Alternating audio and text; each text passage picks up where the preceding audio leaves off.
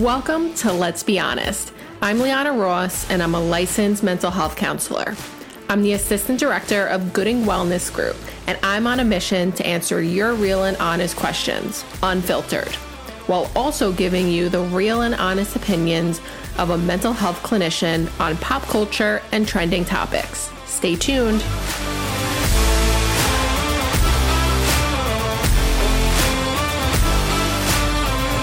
Welcome back to Let's Be Honest podcast. I'm Liana, and I'm a licensed mental health counselor. And today is a listener question episode.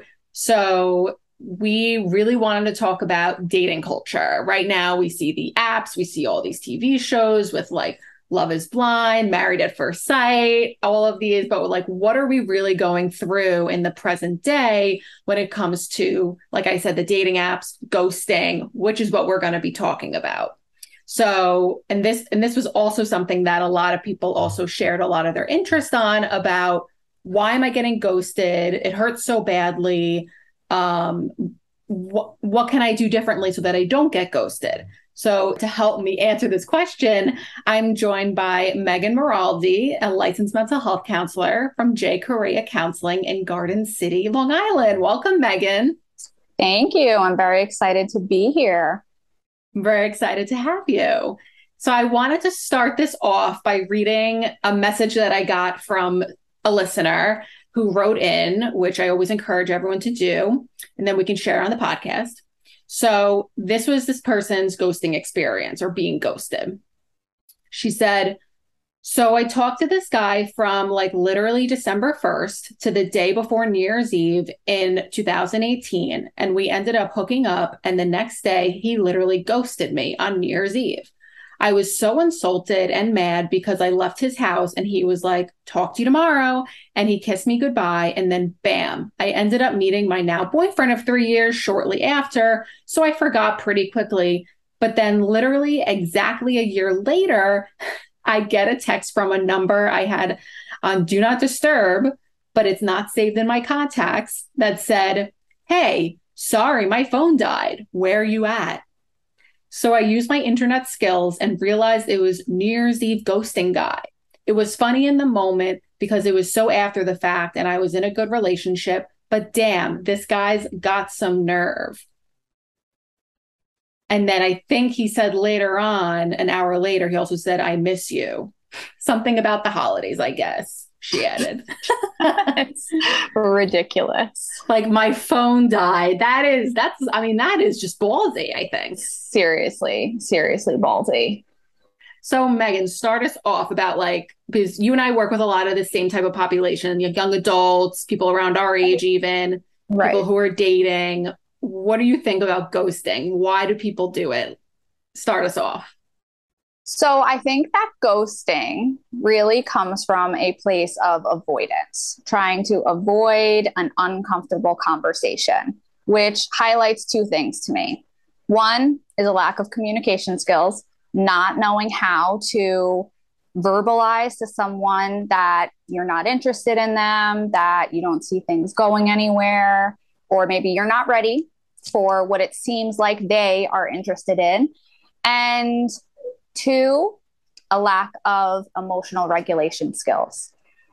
And I say that because you are avoiding putting yourself in an uncomfortable situation because you don't know how to regulate when you are feeling uncomfortable. So rather than putting yourself in that position, you avoid. Most people know ghosting is messed up. Yes. So you kind of rationalize it to yourself when you do it that, all right, this is the best case scenario. This is better for me. And maybe even rationalize it's better for the other person. I'm not going to hurt their feelings. But everybody who's been on the other end of ghosting knows that it hurts really bad. Yes. And no matter how long you've known someone, and like you were saying, it's like we justify it. And I, and I'm guilty of it too, right? Like, mm-hmm. I think most people who get hurt from ghosting have ghosted at some point in their life. Absolutely. Um, and I, and I think it's also like that fear of vulnerability and maybe that justification of, well, I didn't know them that long. So like, I don't owe them, quote unquote, anything. Mm-hmm. Because it's so uncomfortable. Why is it so uncomfortable? Yeah. I think it's so uncomfortable because, well, half and half. I think it's uncomfortable and comfortable because a lot of it's through a screen, right? So it takes away the humanness from it. So even if you met with a person once, and let's be honest, in let's be honest, huh? Yeah. Uh, um, in today's dating culture, a lot of first dates are people going out and getting drinks, right? Mm-hmm. So people get drunk, they get a little bit more vulnerable, their inhibitions are lowered a little bit, and they feel like they can connect with someone. Then they sober up the next day and they're like, oh crap, I can't do this. I can't communicate with them. I don't know how to do this. So I think there, it makes it easy because then that person's away from you and they're just another person behind a screen, and you, you can text them and they don't feel like a human. So it takes away the humanness of it. And then there's also the factor there of it's harder to be vulnerable because a lot of people use alcohol as their elixir to help them be vulnerable. And typically first dates, that's involved. That's very interesting that it's like the alcohol makes us more vulnerable. We connect a little bit more. And then maybe the next day we realize like, oh, I don't know if I actually really vibed with them, or like, oh my God, maybe I opened up and now I'm a little freaked out, or maybe I don't know if I want to see them again. And so the mm-hmm. easiest thing is to hide behind the phone. And just like you were saying about it, they become another person or another text message. Now we kind of put that into the apps, right? On Hinge or all of them. It's kind of like, they're just another profile. So it's mm-hmm. easy to dehumanize yeah. a little bit. Right. And I think the apps also make it easier to just ghost someone and kind of push someone to the side, because you go back on that app and you have millions of other options available at your fingertips by swiping. So like back in the day, dating, you didn't have that option. You had to go out physically and meet a new person, and it wasn't as easily accessible to find the next person that you had interest in. Yeah, the, the apps is like, I see a lot of great things and a lot of hard things. Like you were saying, yeah. it's like we, I feel like it, it gets, makes it hard to commit, or makes it hard to like feel good about the person that you're with, because I think it allows us to second guess of mm-hmm. like, well, what happens if there's someone better? Mm-hmm. And like you said, like several, not even several, good amount of years ago, before all these apps, before the internet, texting, it's like, they didn't even have that option. If you wanted to ghost someone, I mean, you probably just told them right then and there if you felt like it was a fit, or maybe if they kept calling you, you would tell them, listen, I'm not really feeling it, but it would be mm-hmm. a very much different, a very different dynamic than the way it is now. Mm-hmm. Yeah. I think an interesting factor too now is a lot of people like add someone they're hooking up with on Snapchat or Instagram, yes. right? And then they're just like lurking in the background for the rest of your life, right? They're watching yes. all your stories and stuff, but this person may have ghosted you, but then they're watching your Instagram stories. And that makes it even more confusing for people. Mm-hmm. Like people take a view on your story as interest. Yes.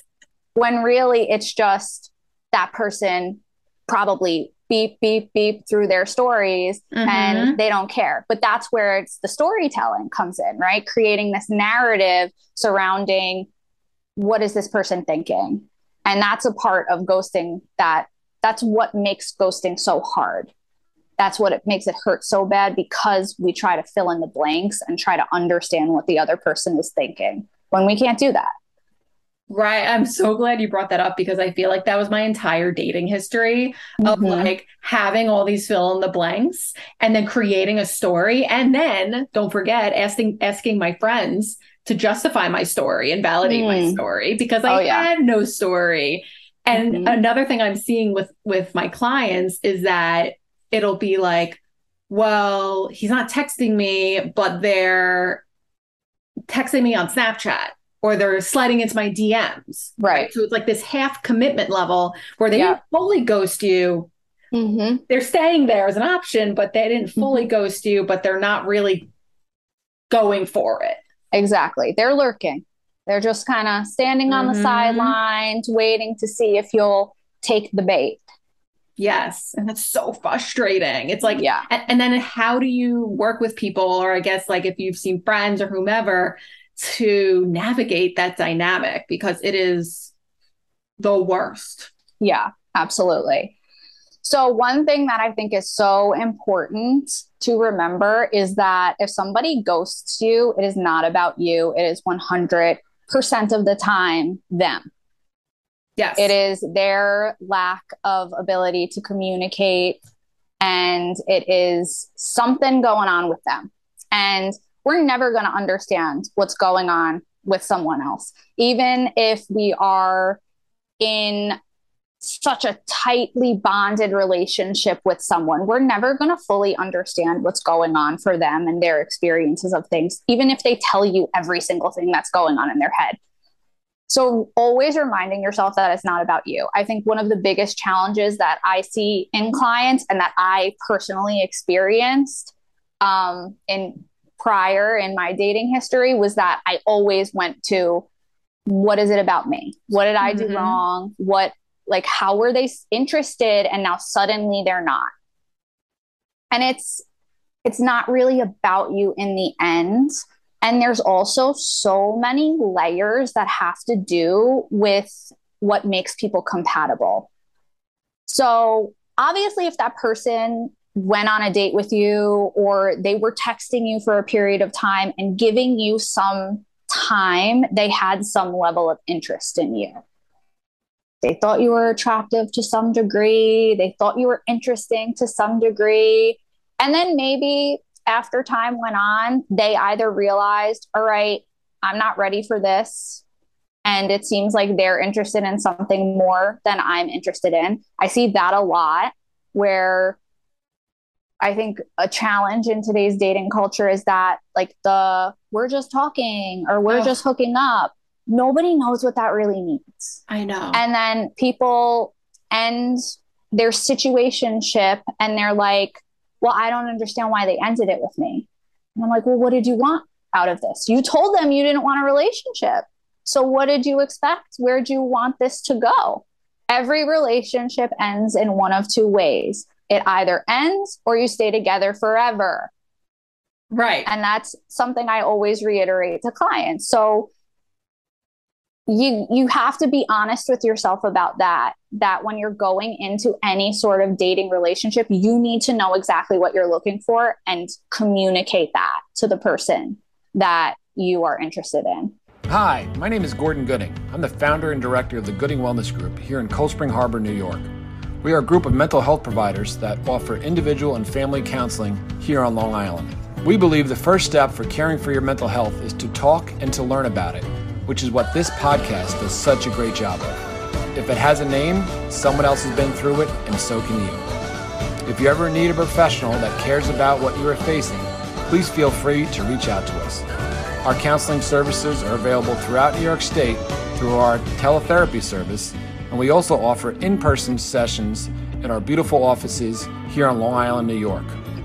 You can reach us at gooding wellness dot com or by calling six three one, three five one, two nine four zero. Remember, there's nothing that you need to face alone. Until then, keep listening, be deliberate with your mental health, and keep it honest.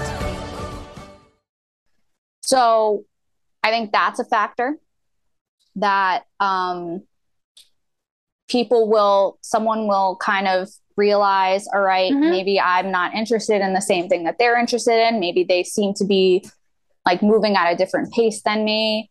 Um, sometimes it's just that you don't vibe. Yeah. So I think a big piece is attachment styles, right? And I imagine a lot of listeners probably have an idea of attachment styles. It's being shoveled down our throat on TikTok now. Yes, so you have yes. a good idea of what, of what they are. And I think attachment style plays a really big role when you're first dating, and people don't even realize it, that it's like subconsciously ingrained in you to either be attracted to or pushed away from someone who mirrors the attachment style that is healthy or unhealthy for you. So like two avoidant people are probably not going to be interested in each other because instantly they're going to see, you're not giving me what I need. And right. with my attachment style, you don't know that subconsciously you that's being recognized to you. And you're just like, I don't really like that person. You don't know why. But then typically an anxious attachment style is going to be like, what did I do?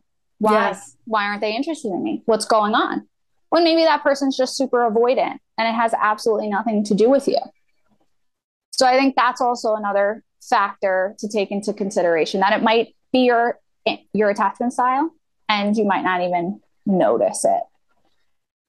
And then there's also just other factors that could be something else going on in that person's life, which we'll never know, mm-hmm. right? They might have a family issue that popped up that made it so they didn't feel like they could open themselves up to this anymore. Maybe a past partner slid into their D Ms and said, oh, my phone, my phone died exactly. for three years.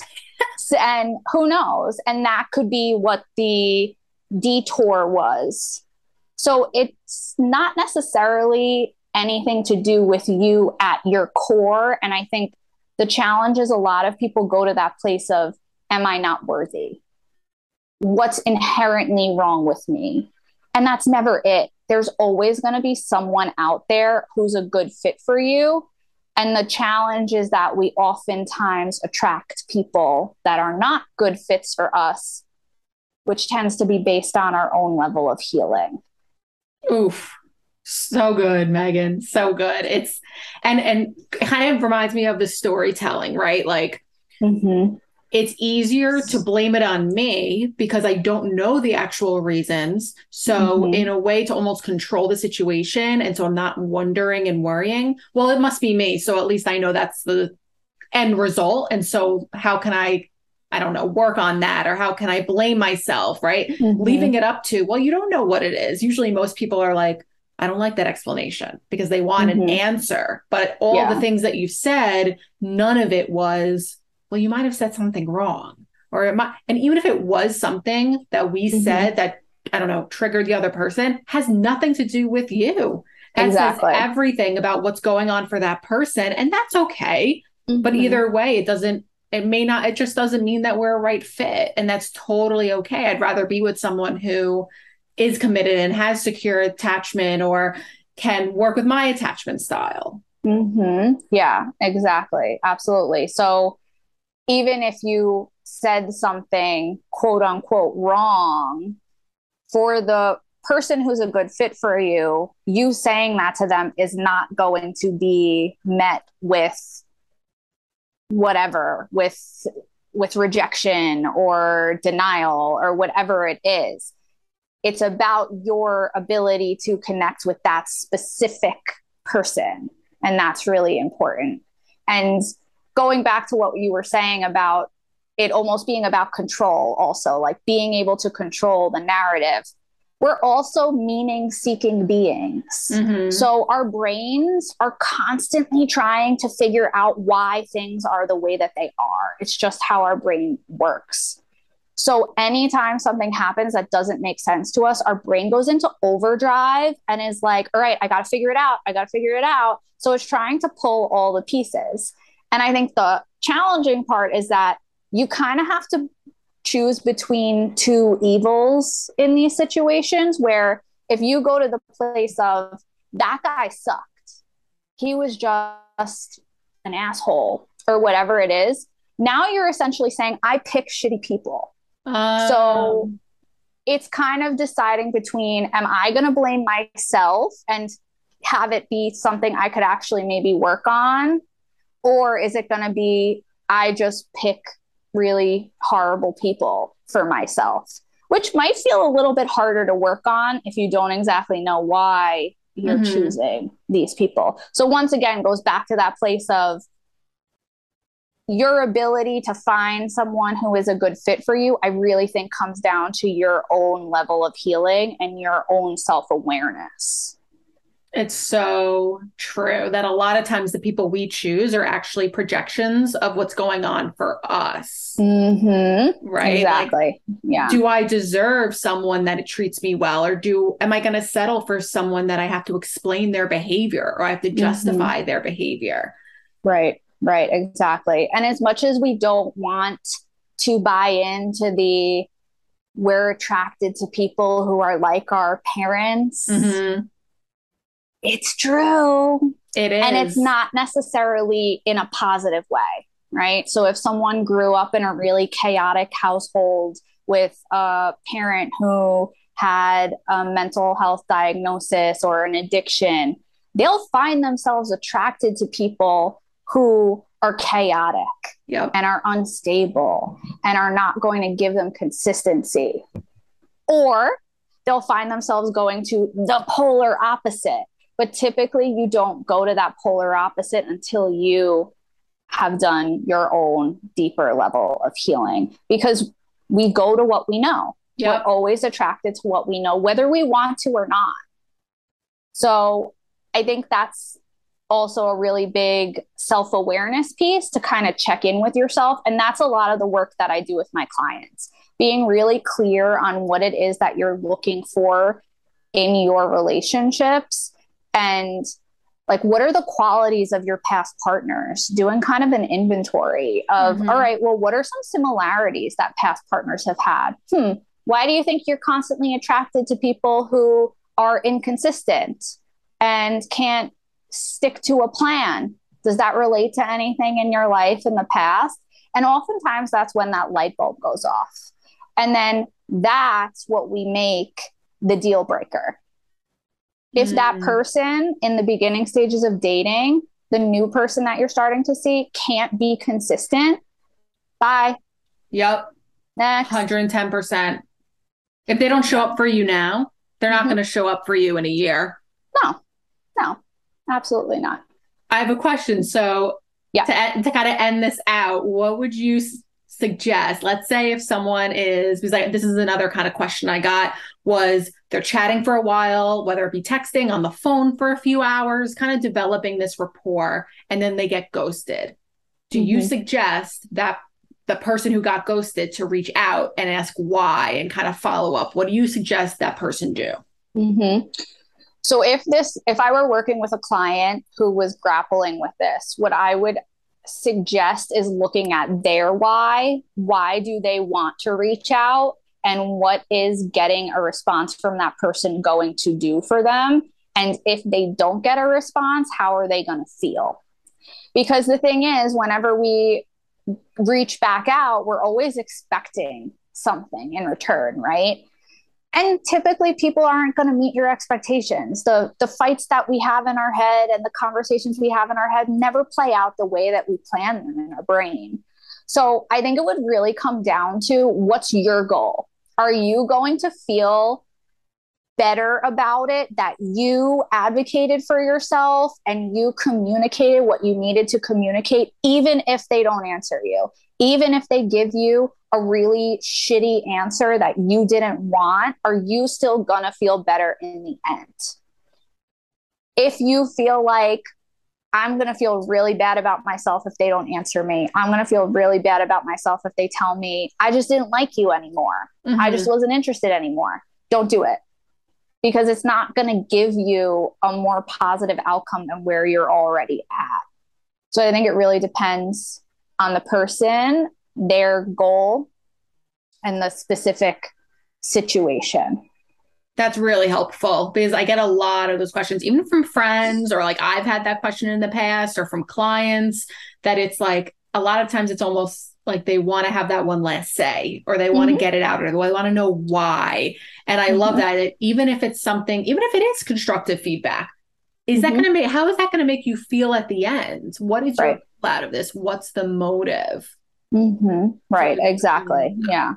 Yeah. And taking that piece into consideration, that if that person wasn't emotionally there enough to not ghost you in the first place, odds are they're not going to be emotionally attuned enough to give you a really good reason and be honest with you. They're probably going to give you a bullshit answer anyway. Yeah. So kind of like exploring that within yourself of, are you okay with that ultimately?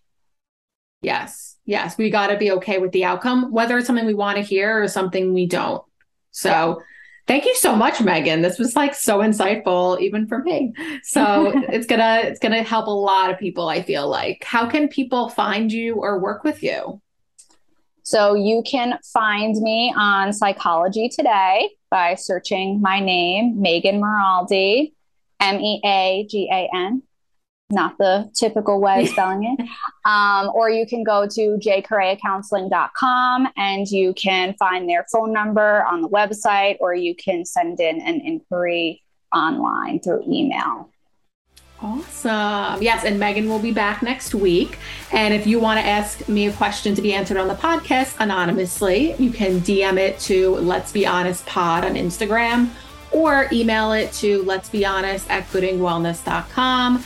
Check us out on YouTube. Head to gooding wellness dot com to see if you want to work with any of our wonderful clinicians. And we'll see you next week.